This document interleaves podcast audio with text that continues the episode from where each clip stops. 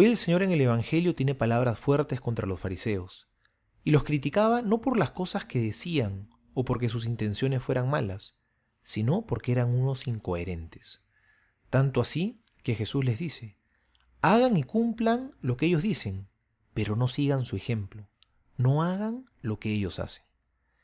Qué diferente es el caso de Jesús. Él predicaba con sus palabras, pero sobre todo con su ejemplo. Jesús hablaba con su vida, con sus gestos de amor, de misericordia y de compasión.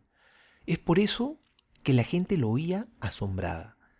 Hablaba con autoridad, decían, porque las suyas no eran palabras vacías. Jesús hablaba con su vida entera.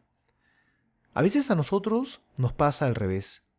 Queremos hablar demasiado con las palabras, porque nuestra vida muchas veces tiene muy poco que decir.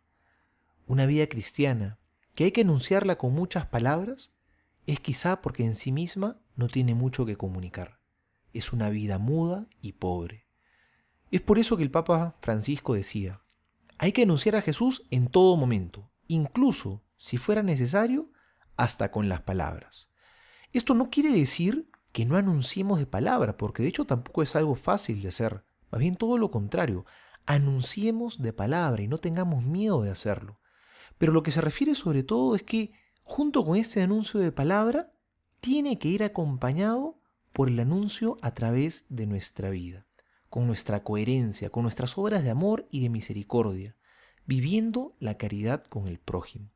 Las palabras que no están respaldadas por un modo de vida coherente, nadie las cree.